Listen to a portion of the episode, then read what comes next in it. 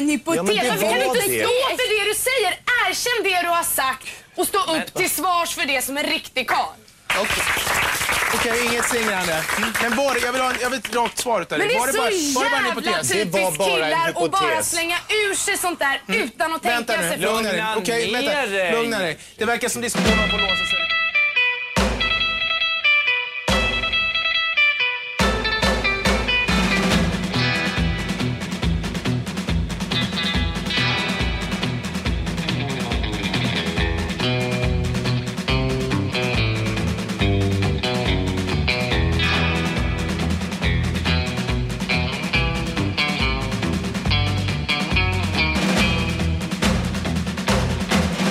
Och välkomna till ett nytt avsnitt av Under all kritik med mig Ivar Arpi och dig. Anna-Karin Wyndhamn.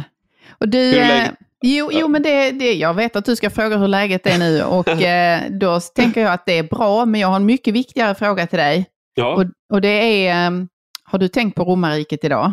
jag har tänkt förvånansvärt mycket på romarriket idag. det är kanske det enda du har tänkt på. Alltså i, i vissa dagar, jag intervjuade Daniel Hermansson som är ena halvan av historiepodden om hans bok. Mm. Eh, de kom, de såg, de segrade. Vad antikens fältherrar kan lära oss om oss själva. Och, jag glömmer av undertiteln nu, men den, det är en väldigt bra bok. Och eh, När vi skulle få barn så skojade jag med min fru om att eh, eh, jag skulle vilja döpa dem till eh, Scipio, efter Scipio africanus i förnamn. Mm. Och eh, hon trodde inte att jag skojade eftersom jag hade tjatat så mycket om Scipio africanus. Det, så det säger väl kanske någonting om hur mycket jag har tänkt Det blev på lyckligtvis på inte så. Nej, det blev inte Nej. så. Nej. För det, där är ju, det här är ju någonting eh, inte bara du tänker på utan väldigt många, män, väldigt många människor tror jag tänker på ofta och som eh, är en eh, ja, viral trend sägs det då. Just detta med hur ofta just män tänker på romarriket. Och eh, det är en väldigt, eh, vad ska man säga, vetenskapligt tillvägagångssätt i att belägga den här trenden eh, och mönstret i mäns hjärnor. Man kan säga att, eh, vad är det, TikTok som nu slår in här som en, en sanningsgenerator i fråga om vad som rör sig i mäns huvuden, eller hur? Ja, och sen är det, en del ser väldigt tillrättalagt ut men jag, jag, jag tror att det finns en, så här, ett korn av, eh, av sanning. Däremot så jag undrar lite om det är så att det bara är, är män.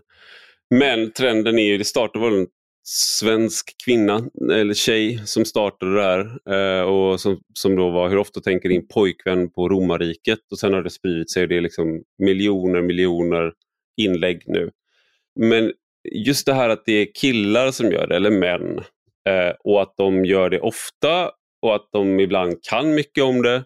Det finns liksom en sån här, ja men direkt så blir det en sån här föraktfull ton och liksom att man kan, du får skoja med det på, och, och jag, tycker liksom att själv att det är helt okej att liksom skoja om det. Så, såklart, det är kul och det Mm. kan vara komiskt och att man skrattar åt sig själv och sådär. Men det är någonting i det här som har, det har en annan ton också. Där det är på något sätt att det här är, har samma liksom kulturella status ungefär som att tycka att konan Barbaren är det tuffaste man vet. Det är lite som att någon kommer hem till en liksom och bara Vad fan har du en plansch på Arnold Schwarzenegger som konan Barbaren på väggen? Du är ju en vuxen man för guds skull. Det är lite den vibben på det. Ja, och någonstans handlar det ju då om, ser jag det som, att om man läser eh, den stora mängd krönikor som har publicerats på detta, så till övervägande del försöker de då göra gällande att eh, bevisföringen här eh, är en ytterligare ett, en indikation på att män söker någonting som, där då den här toxiska maskuliniteten, erövringar, eh, förslavade kvinnor och så vidare, var ett fakt, alltså var, var någonting begärligt. Och Mm. där då den typen av maskulinitet var normen. Mm. Eh, så att eh, eftersom samhället just nu då eh, dissar den formen av maskulinitet så söker man sig i sinnet och tanken till lite drömskt tillbaka i tiden då. Till en värld där allting var på sin plats så att säga, och ordningen var som den skulle. Så läser jag väldigt många av texterna som gör, eh, försöker driva, göra narr av eh, eventuellt intresse för romarriket, när det i själva verket skulle man kunna också tänka, vända på det och tänka att men det är väl eh, någon slags eh, historiemedvetenhet, är det plötsligt en dålig sak? Mm. Att vara liksom varse vad det, denna tid var för någonting och hur den påverkar också vår kultur och vår vad ska man säga, geografi, civilisationer, var städer har uppstått och så vidare. Fortfarande. Ja, och vet du någon annan som tänkte mycket på historien? Hitler. Hitler. Du Det skulle säga det först, GP. såklart. Ja, och det, Hitler tänkte också mycket på romarriket, skrev Joanna Gorecka i GP Kultur. Jag kanske uttalar hennes namn fel. Det, det, det, det är den här, det, det, dubbelheten här är då det du säger om eh, att å ena sidan eh, det jag sa om att det är löjeväckande på något sätt och att det är lite patetiskt, lite så här, lite, kanske lite gulligt i bästa fall men lite så här löjligt och fånigt. Och sen den andra sidan, det är att det är toxiskt och eh, på Mm. något sätt liksom kryptofascistiskt. Eh, så du har liksom den, den här blandningen av att det är fånigt och, och då är det så här, de här, ofta har det varit, det har varit en hel del eh, liksom, som har skrivit om det här och som är i, vad ska man kalla det, inom etablissemanget, alltså människor som skriver på kultursidor, journalister på public service, alltså den typen av människor. Då är det å ena sidan att de männen då som de tänker sig, eh, som jag inte är helt säker på att det stämmer att det är män som tänker mest på det, men i alla fall, eh, de är å ena sidan alldeles för omanliga, försoffade och löjliga för att få fantisera om att vara legionärer, så att säga, eller kejsare. Det är liksom, men herregud, hur kan du sitta och tänka på det? Titta på dig, liksom. du sitter där med gamnacke framför datorn. Hur fan skulle du kunna erövra Gallien? Och Det är ena delen. Den andra delen är, det här är farligt. Nu kommer de snart att invadera Frankrike igen. Liksom. Nu kommer de gå genom Belgien. Sådär. Eh, så Men, det, det är en dubbelhet där. att man är både, det är både, både för omanligt och för toxiskt.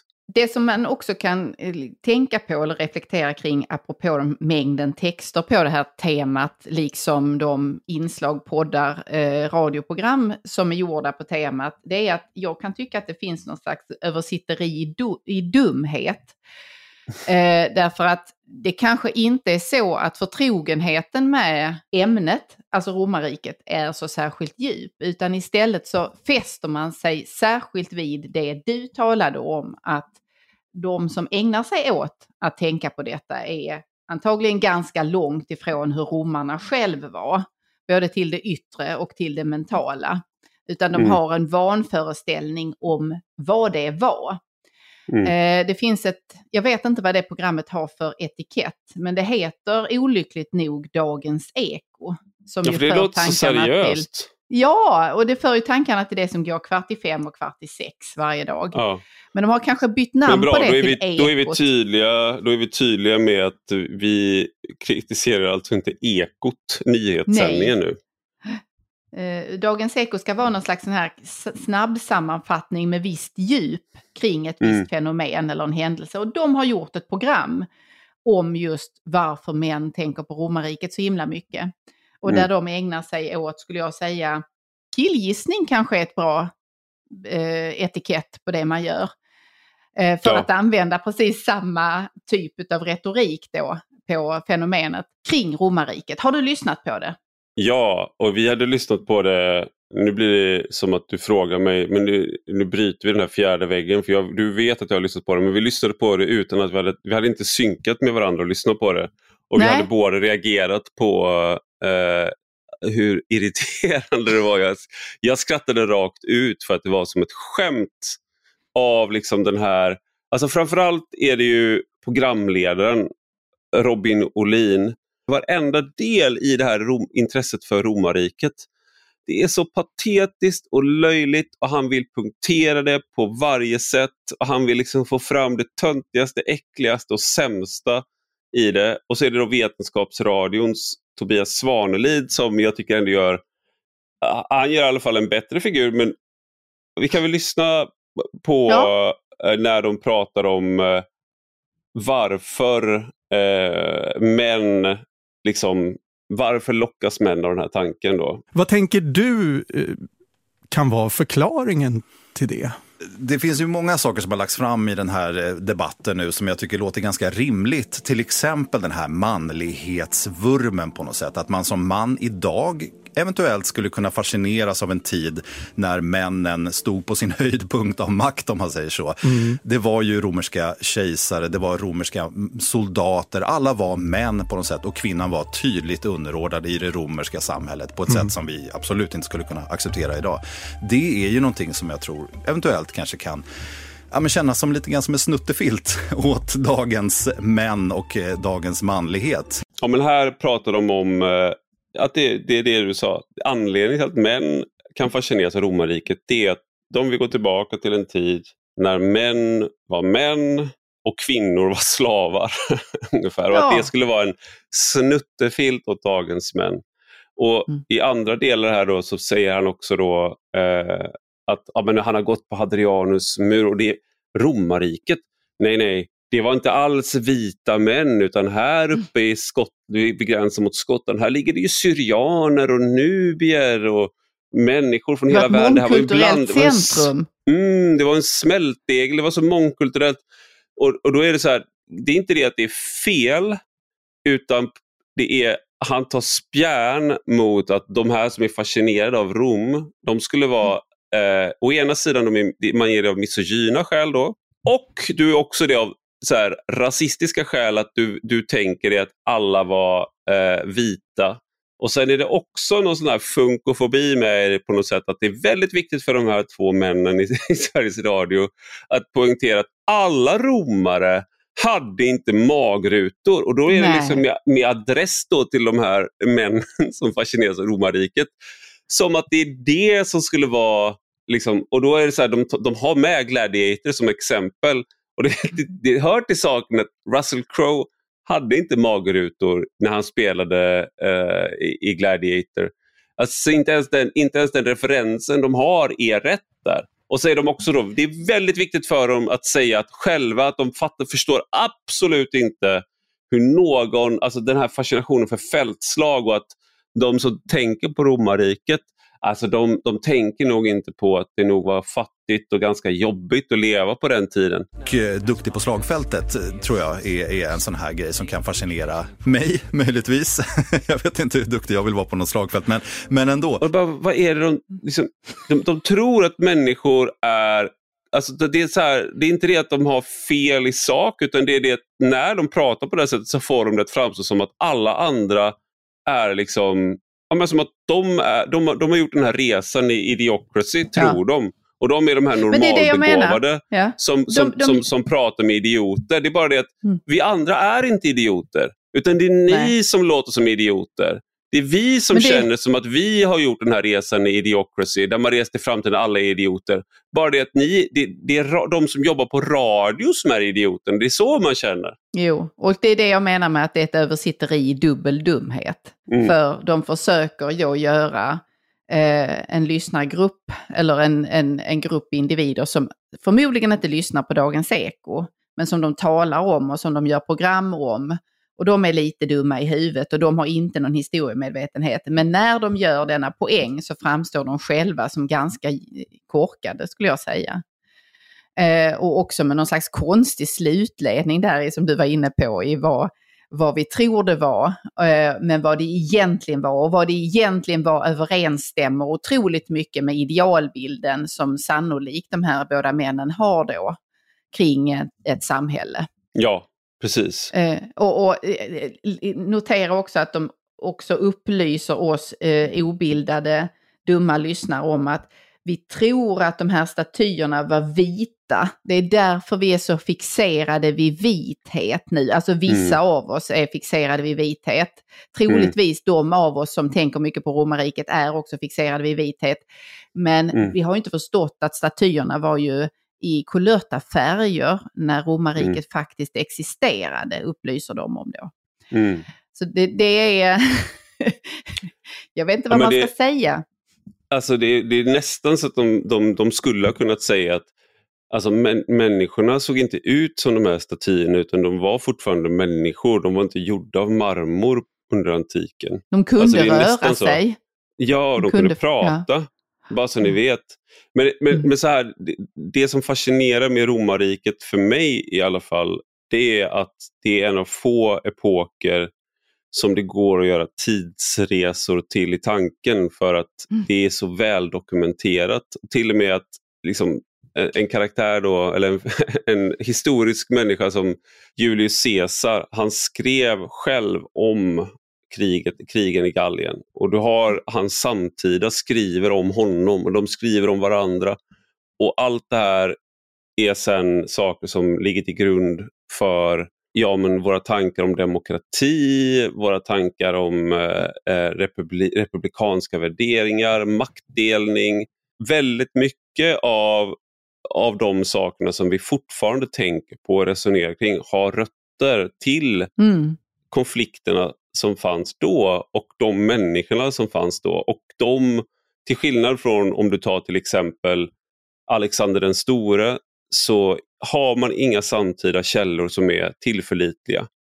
Eh, Ja. och går, Mm. går du fram till längre fram, om du tar folk, folkvandringstiden och längre fram, då, då försvinner, det är därför man pratar om de mörka, the dark ages. Det är liksom, du tappar bort vad som händer. För att, och dessutom den historieskrivning som kommer under medeltiden är hagiografisk till stor del, så den är inte lika tillförlitlig. Så det, det är som att du kan resa tillbaka till, till den här tiden. Jo. Och det finns likheter samtidigt som det finns gigantiska skillnader. Och just den, jag tror inte att det har att göra med den här, det var på den tiden män var män. Lite kanske att, man, att det finns saker du kan se i, uh, i liksom, att, att man var mod och hämnd och alla de här sakerna som är fascinerande. Men sen också att det, det finns många likheter samtidigt så finns det så enorma olikheter och den, det är eh, fantasieggande. Hur kan, no, hur kan människor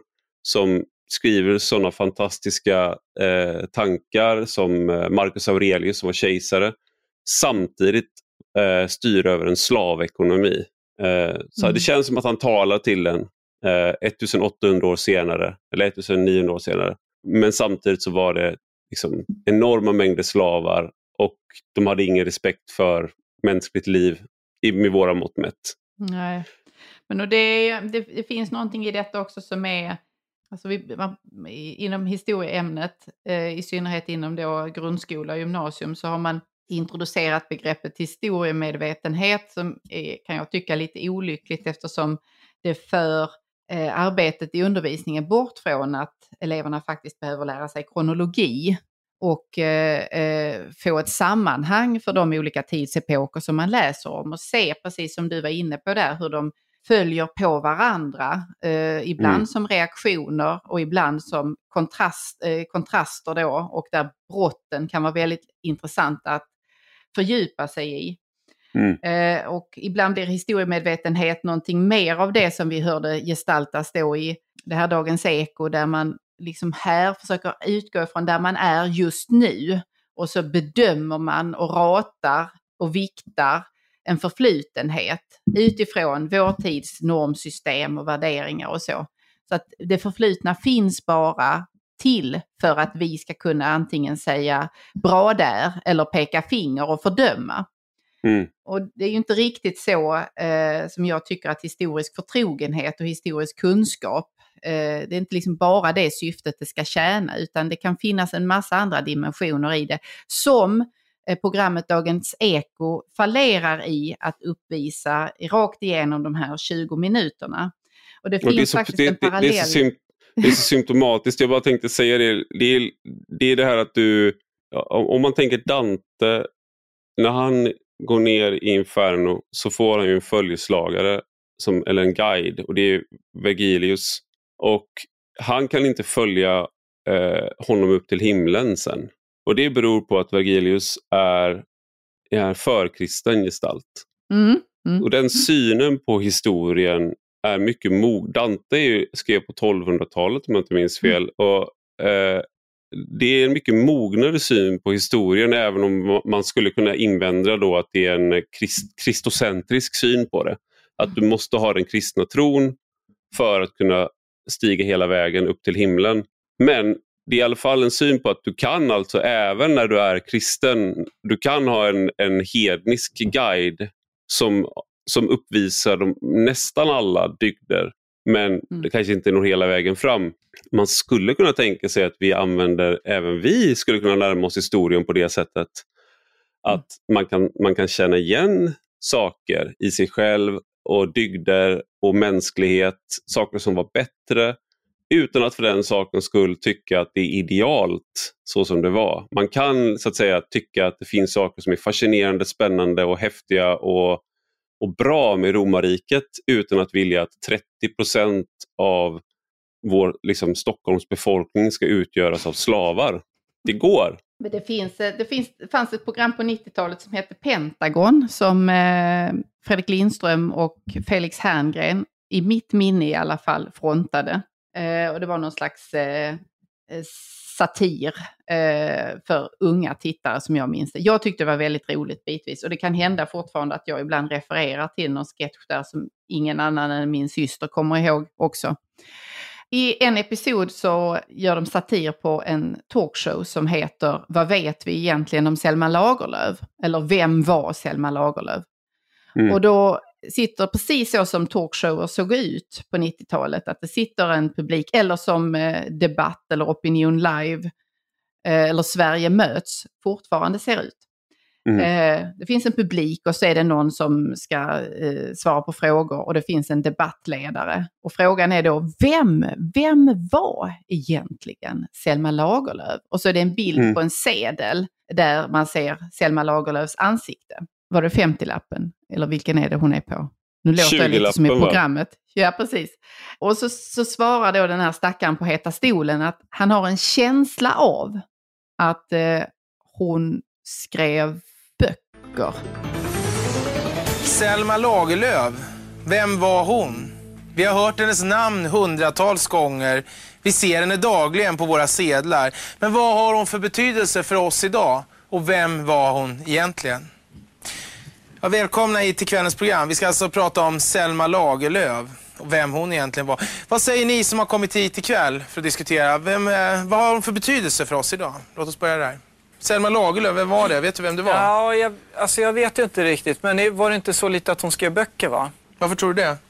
Jag vet inte, jag tycker man har hört talas om det där med eh, Selma Lagerlöf ihop med författarinnan. Det, jag Vänta, kopplar ihop det på något sätt. Ja. Förlåt, är det inte ganska typiskt att han sitter här och häver ur sig en sån grej? Jag menar, vad vet du om det? Är du författare eller?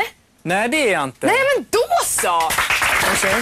Okay, vi... Hur vet du det? frågar publiken. Ja, men det, det, jag bara, det bara känns så. Och sen så ger de sig loss i fria spekulationer om vem Selma Lagerlöf var. Och de blir väldigt upprörda och arga för att de vet så lite, men de har ingen avsikt att ta reda på mer om det egentligen. Mm. Och vi är, liksom, vi är lite som att vi har kommit dit hän också om romarriket och varför vi tänker eller inte tänker på det. Mm. Då kan man ju passa på att fråga sig själv varför månaderna heter som de gör och varför planeterna heter som de gör.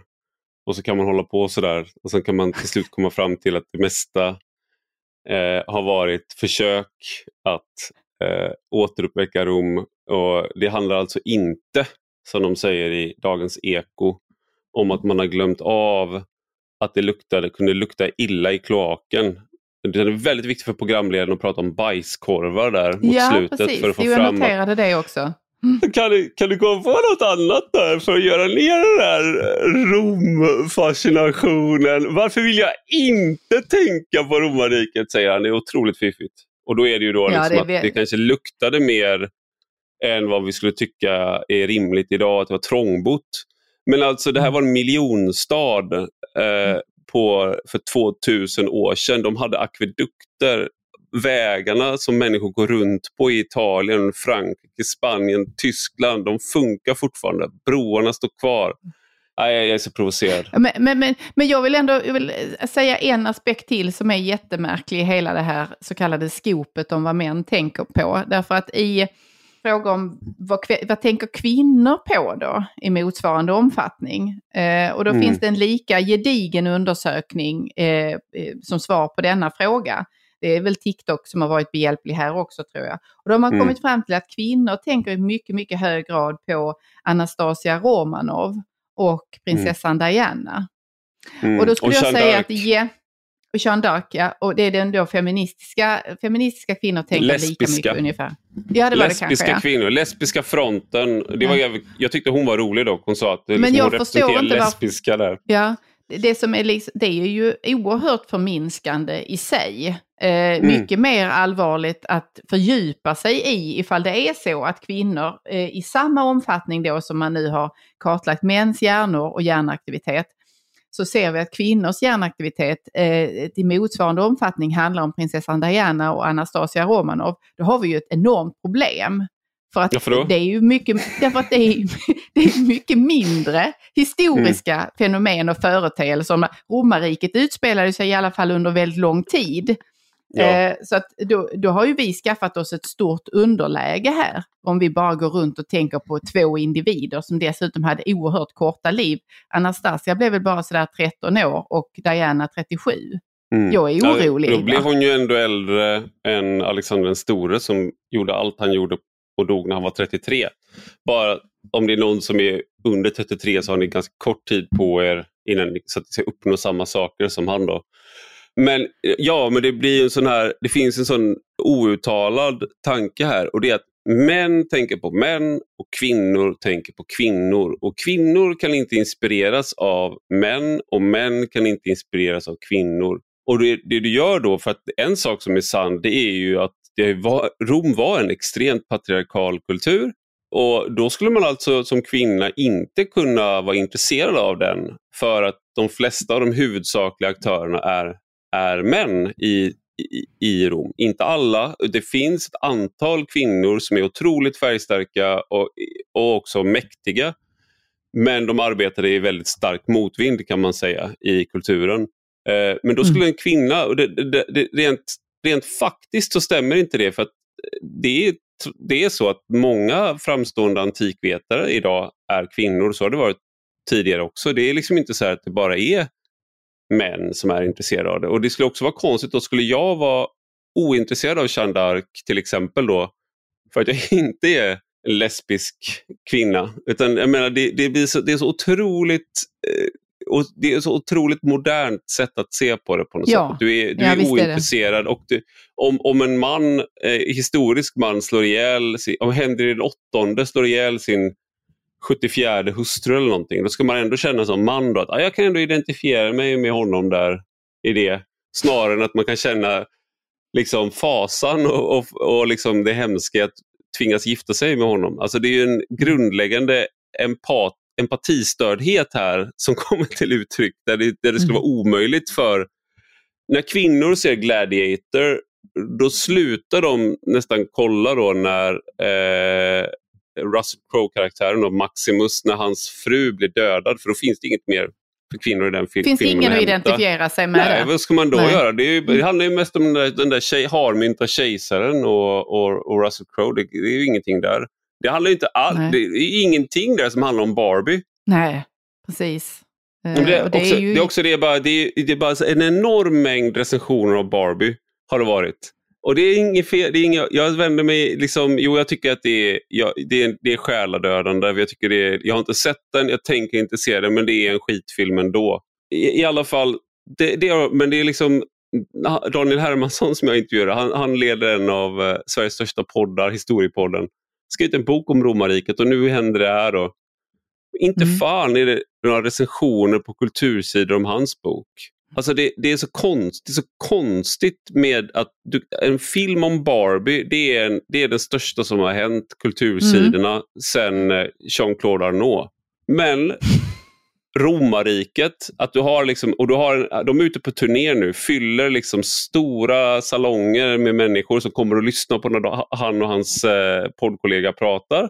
Och han har skrivit en bok som är, jätte, som är fly, otrolig berättarglädje, jätteintressant. Men det handlar ju om män, män med svärd, vita män med svärd på antiken. vita män med svärd som drömmer om andra vita män med svärd och magrutor. Exakt.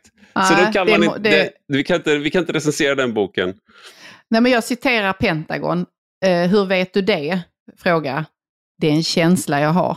Eh, vi har pratat alltså om Selma Lagerlöf. Vi vet inte vem hon var, vi vet inte när hon levde. Kanske skrev hon böcker, hon kan ha bakat kakor också, möjligen var det på 1800-talet. Vi vet inte. Se oss igen nästa vecka, nya diskussioner. Tack ska ni ha för att ni kom hit. God afton. Du vet att kärlek...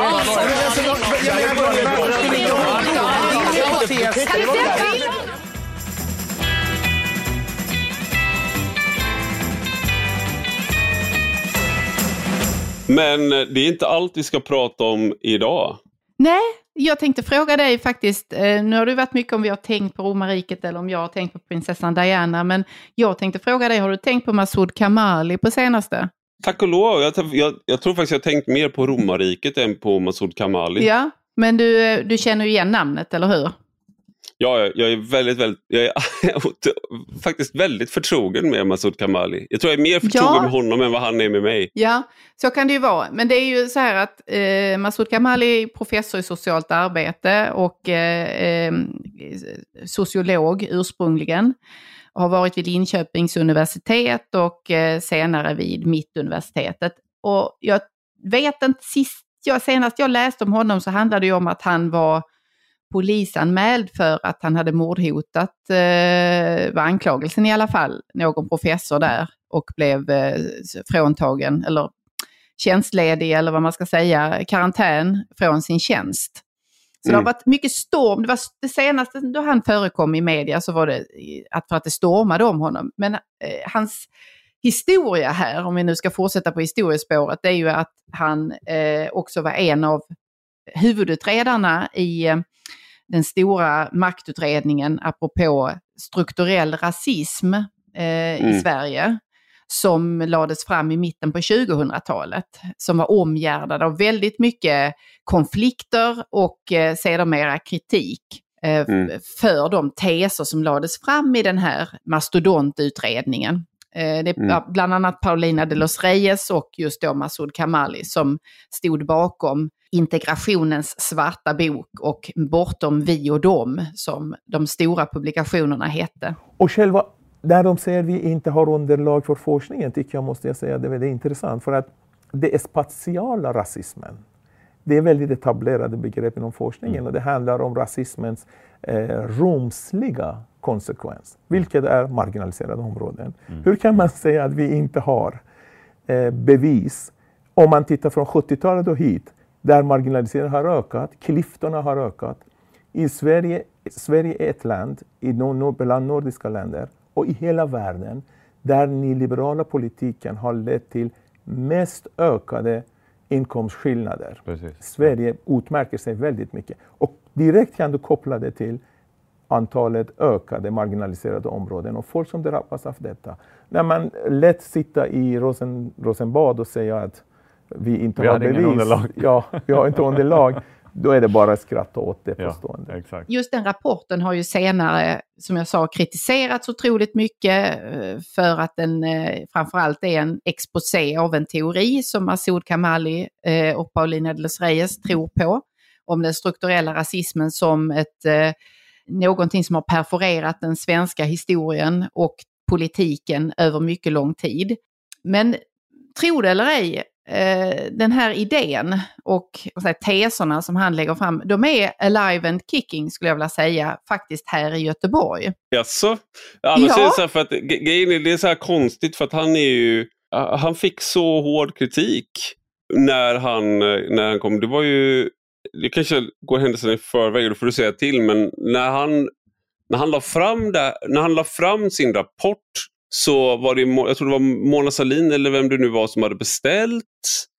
Och den som tog emot rapporten var då Jens Orback som kanske numera sen efteråt blev mest känd som den som pratade om att hans eh, moster levde i Kanada med en häst och att det var underbart när han fick en fråga om vad han tyckte om homosexuella. Jens Orback känner sig oskyldigt utpekad som homofob och säger att han inte har några som helst fördomar kring vem vuxna människor väljer att leva tillsammans med, vare sig det handlar om män, kvinnor eller djur. För att illustrera berättar han en historia om en avlägsen släkting som levde tillsammans med en häst. Jag hade också en eh, härlig syster till min mormor som bodde i Kanada. Hon bodde med en häst där. Jag tyckte det var underbart. Låt människor leva med vem de vill, hur som helst. Jag har inga synpunkter på det. Men var hon ihop med hästen? Nej, men det sades just att hon levde ihop med hästen. De levde väldigt nära. De levde i några skjul där uppe. Och det var en nära relation och det verkade vara lyckosamt för båda. Och det är ju liksom inte helt lyckat ur en så här PR-synpunkt. Liksom.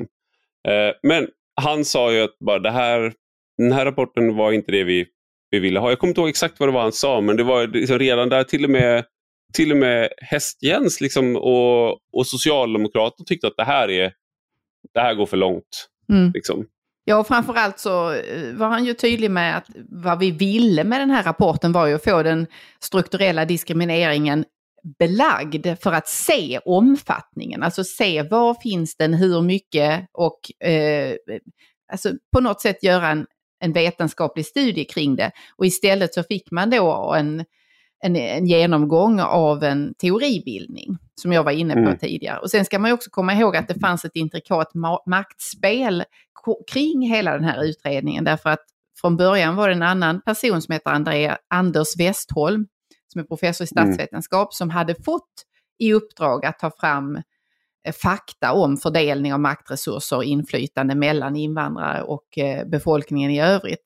Och sen så spelar då Kamali och Delos Reyes ett, ett fult spel där, där de först hoppade av med buller och bång och beskyllde utredaren för att inte ta in deras perspektiv och för att inte ha en mångfald av röster och så vidare. Vilket ledde till många arga inlägg och forskarsamhället ställde faktiskt upp för den här Westholm då. Men Mona Sahlin fockade honom, Westholm, och eh, lyfte sedan in eh, Kamali och det, som huvudutredare. Mm. Så att det fanns liksom ett, ett, en, eh, en spänning i det här från början och det blev ju inte bättre precis som du sa när det väl sen kom och så visade sig att det här var inlagor som väldigt tydligt sa att integration är inte möjligt, det är heller inte önskvärt, därför integration bygger bara på att majoritetssamhället då ska trycka på sin kultur på de som har kommit hit. Och det vill vi Mm. inte ha, utan istället ska vi se till att bygga upp strukturer som tvingar fram rättvisa. Rättvisa ner på att man räknar på kvotgrupper då och Mm. ser så att det finns eh, tillräckligt många med tillräckligt eh, mycket mångfald i våra statliga myndigheter och i offentliga positioner och så vidare. Det är en otroligt uppgiven syn på, om man ska vara, eh, liksom, så kan man kanske beskriva det i alla fall, att, ah, för han, han menar liksom att bara själva tanken på integration bygger på att det är någon, det finns en enhet då som är vi och sen så finns det dem och det är invandrarna Mm. och de ska integreras i viet. Och då sär, särskiljer man hela tiden dem från vi. Så i liksom bara själva tanken på integration så finns det någonting särskiljande. Och på ett Mm. plan, om man ska vara väldigt välvillig, så håller jag med om att i- i realiteten så blir liksom, hur, hur kan du integrera en enskild person? För de kommer ju alltid ha med sin egen historia och sådär. Det kommer alltid finnas saker med en människa som kommer från ett annat land som aldrig går att integrera, kanske helt för att de har med sig en egen identitet. Eh, så, så man är väldigt välvillig. Men självklart så finns det integration som fungerar som vi alla ser och har sett. Och så finns det integration när det inte funkar överhuvudtaget. Och det har vi också alla sett. Så det är liksom Mm. människor som bor i årtionden i Sverige utan att lära sig svenska. Det är människor som är aktivt fientliga mot det svenska samhället, begår brott, blir terrorister, fundamentalister.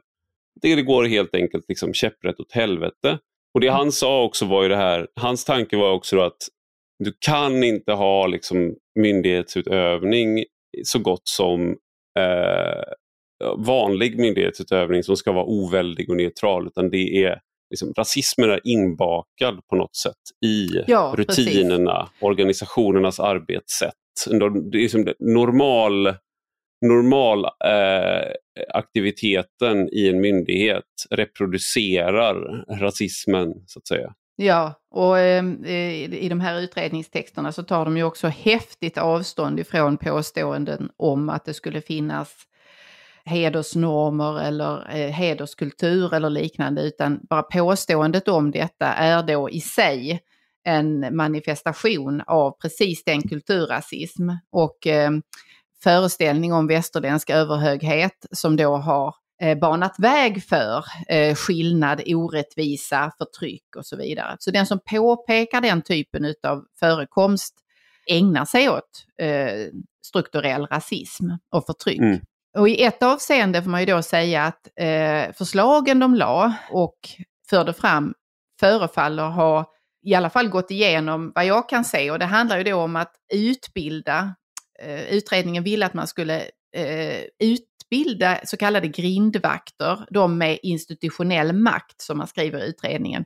Till exempel socialsekreterare, också lärare, eh, också socionomer, studie och yrkesvägledare, alla dessa grupper som, har, eh, som är grindvakter då, de ska få en riktig dusch av hur den strukturella rasismen fungerar och inte minst bli varse om, om hur de själva upprätthåller rasistiska stereotyper och skapar ojämlikhet. Alltså, jag, jag, jag tycker det känns så här, eh, det är, lite som måndag hela veckan-känsla. Det är som att göra att du, du, vaknar, du vaknar hela tiden upp till, det spelar ingen roll på något sätt vad du gör under dagen eller vad du gör eller vad andra gör.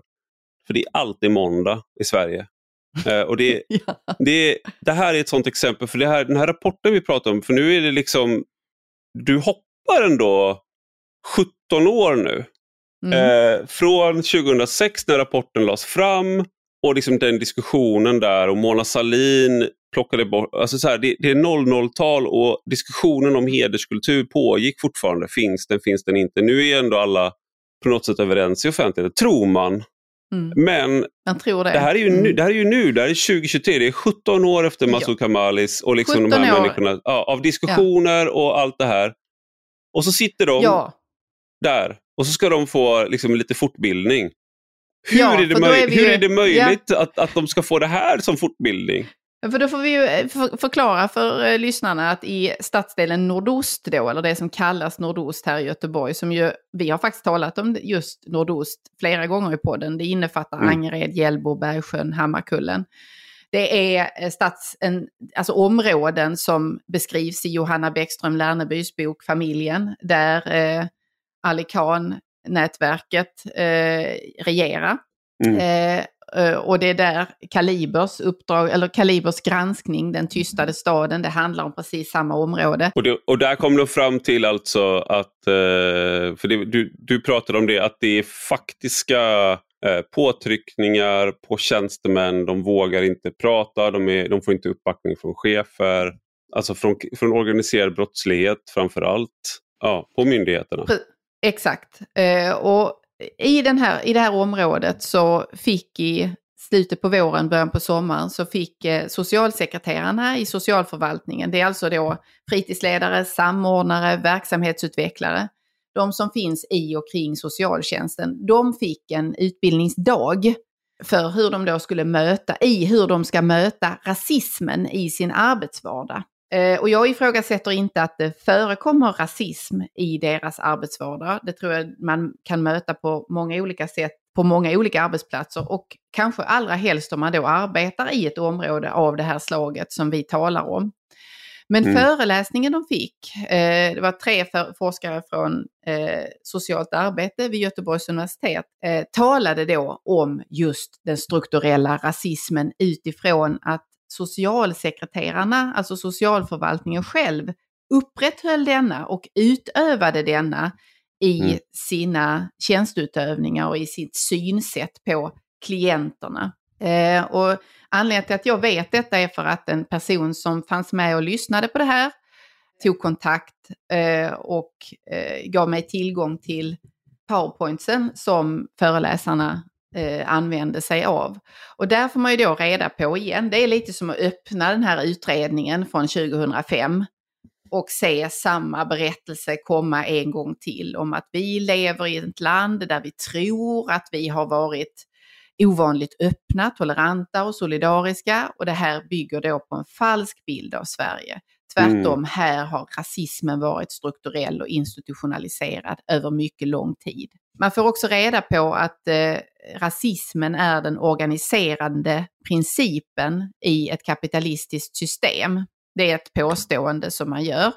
Och källorna i föreläsningen är just, det var därför vi började med Kamali, Kamalis utredning och Paulina de los Reyes. Och det är, det är det man då får en riktig omgång av när man sitter eh, som socialsekreterare bland annat i Nordost och vet om och känner till att det trycket man dagligen möter och utsätts för, för handlar om hur en kollapsad integration skapat en para, ett parallellt samhälle med en parallell rättsordning som, där man inte når fram med sina regler och sina policies utan istället så är det helt andra regelsystem som gäller.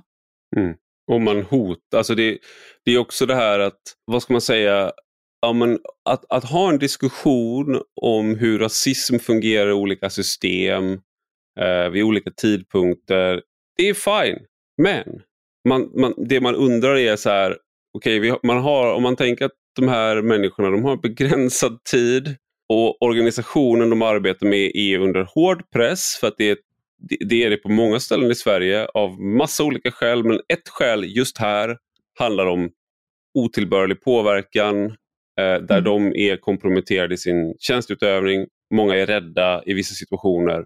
Okej, okay, hur kan vi stärka dem ge dem, bättre, ge dem bättre verktyg. Hur kan vi göra det? Och då är det det här man tar in och det är liksom syftet någonstans i en sån här föreläsning, eh, om man ska vara väldigt cynisk, det är ju att de ska tvivla ännu mer på sig själva. De ska lita, ja. de ska lita mer på en osynlig rasistisk struktur än mm. på den synliga påverkan när folk kommer och säger gör du det där så händer det något, jag vet var du bor. Precis, och en annan referens som de använder sig av är William Ryan från 1976 där hans en amerikansk forskare som eh, lanserade detta med att blaming the victim, alltså när man i USA vid den tiden försökte förklara och förstå varför är vissa fattiga, varför går fattigdom i arv och så vidare, så hemföll man ofta till att då säga, ja men eh, det är väl för att de inte har ansträngt sig tillräckligt. Alltså man lägger mm. skulden hos eh, en person, eh, skulden för fattigdomen läggs hos personen själv och inte i ett system. Sen har man då adopterat eller fört över den här eh, förklaringsmodellen rakt från USA till Sverige. Eh, det rassegregerade USA över till Sverige och säger att samma problem med blaming the victim finns här. Och det ska man då akta sig noga för och det ska man ju. Men Problemet är ju att historieförloppen, samhället, skyddsnätet ser helt annorlunda ut. Vilket gör att det, det blir en problematisk överflyttning av det här. Och dessutom så hamnar man ju då i ett läge att de som sitter och lyssnar på den här föreläsningen som kanske eventuellt skulle vilja räcka upp handen och ifrågasätta vissa delar i teserna och i teoriöverbyggnaden för alla de påståenden som görs, riskerar ju då att falla, trilla i fällan så att säga. Och mm. säga, aha, vad är, det, vad är det du föreslår då? Föreslår du att de här människorna i Nordost, är det de som är skuld till detta själv då? Är det det du säger? När man påpekar att det skulle kunna finnas andra faktorer som gör att vi har det här, den segregering vi ser nu och som har med andra mm. aspekter att göra än, än, eh, än det som skedde i USA. Men det, det är också det här med blaming the victim. Ja, alltså ibland, det är både och. Det är inte bara, jag, jag tänkte på det, jag pratade med mina barn om konfliktlösning. Och min åttaåring sa till mig att eh, när jag blir arg så kan jag inte kontrollera mig. Mm. Jag, så att om någon gör mig arg, om något av mina småsyskon gör mig arg och jag, och jag blir så arg, då kommer jag ju slå dem för jag kan inte kontrollera mig. Det är de som har gjort mig så arga. Ja. Och då så, kan man ju tänka då att ja, men hon är ju offer för det här nu. Det här skeendet. Den här ilskan, hon kan inte... Och då måste man försöka förklara för henne att det är ju liksom, jag förstår att du är arg och det är inte lätt att hantera det och det är jobbigt. Men det ger dig inte rätten att slå dina småsyskon. Nej, Eh, nej. och på samma sätt är det, ja, det är okej att skylla på offren i bemärkelsen att det är ändå inte okej att vara, hålla på med otillbörlig påverkan på myndigheter, att ägna sig åt terrorism, organiserad brottslighet eller bara vanlig brottslighet. Det är inte okej att kasta sten på polisen. Det betyder inte att det är deras fel i alla avseenden om till exempel det är stökigt i skolan. Självklart eller i området eller om butiker måste stänga ner så att de måste åka jättelångt för att handla. Nej, det är inte deras fel. Men vad du sen Mm. gör med det där, ja, de har ett eget ansvar, man har eget ansvar och du kan inte som en stat ha, liksom, lägga huvudet på sne och liksom se mellan fingrarna med grova eh, överträdelser. Nu pratar jag alltså inte om befolkningen i stort utan jag pratar om de som gör... Som kastar påver- sten på polisen. Ja, men då, också Mm. de här människorna som på satt på den, här för, på den här föreläsningen. De blir ut, det de blir utsatta för, det är inte okej för att det finns liksom, problem i de här områdena. Nej. Utan, Men huvudproblemet här egentligen är, är, ligger varken hos de forskare som kommer dit och föreläser, för de fullföljer ju sitt uppdrag och de är ju fria att tro på dessa teorier och söka anslag för att eventuellt forska vidare på dem. Det, det är så systemet ser ut. Huvudproblemet är att vi i Göteborgs stad fortfarande idag, 2023, har en plan mot rasism som är tagen i Göteborgs stads plan för stärkta insatser mot rasism som gäller år 2020 till 2023. Det här är en plan som har hög prioritet och som utgör styrande dokument vad gäller nämnder, styr, styrelser, förvaltningar och så vidare och hur de ska styra sin verksamhet. Så det, är ingen, det här är Mm. inte någonting som de bara har suttit och lajat fram utan den har, det är ett tungt dokument. Och Mm. här kommer precis samma tankegods igen. Eh, rasismen finns på alla nivåer i samhället. Citat, den strukturella rasismen återspeglas även i stadens organisation och i dess verksamheter. Det ska man då lära sig. Eh, vi har synliga och osynliga rasistiska strukturer som vi behöver utbilda för att då kunna se och agera utifrån. Så att Mm. den chefen som bokade in den här föreläsningen och tänkte sig att nu eh, ska socialsekreterarna få sig en riktig eh, uppfräschning av hur de ska få se, se och förstå sammanhanget de arbetar i. Följer alltså en plan som är tagen i Göteborgs stad eh, och som legitimerar att eh, tankar som hemmahör i Masoud Kamalis rapport från 2005-2006 fortfarande har sanningsstatus i en stad som slits sönder av segregation som har att göra med en oöverlagd migrationspolitik och som lämnar människor i sticket varje dag till följd av det här. Och jag tycker det är så uselt, jag tycker det är så Mm. uselt att vi har, vi har problem och så erbjud, detta är så att säga den lösningen som erbjuds på de problemen. Och i övrigt så är det så att säga tomt. Och är det någonting som utgör kärnproblematiken här så skulle jag säga att det är den strukturella antirasismen som har upphöjts till sanning genom de här utredningarna. Det är ett problem som man behöver komma till rätta med och som politikerna bör så att säga rensa ut ur sina styrdokument och ge eh, plats för andra mer fun- alltså, eh, metoder och tankesätt som, som eh, svarar mot den verklighet som de här socialarbetarna befinner sig i. Det var allt för oss den här veckan. Stort tack till er som lyssnar på oss och fortsätter att skriva till oss och kommentera. Ni kan alltid mejla oss på underallkritikpodd gmail.com och vi hörs igen på torsdag.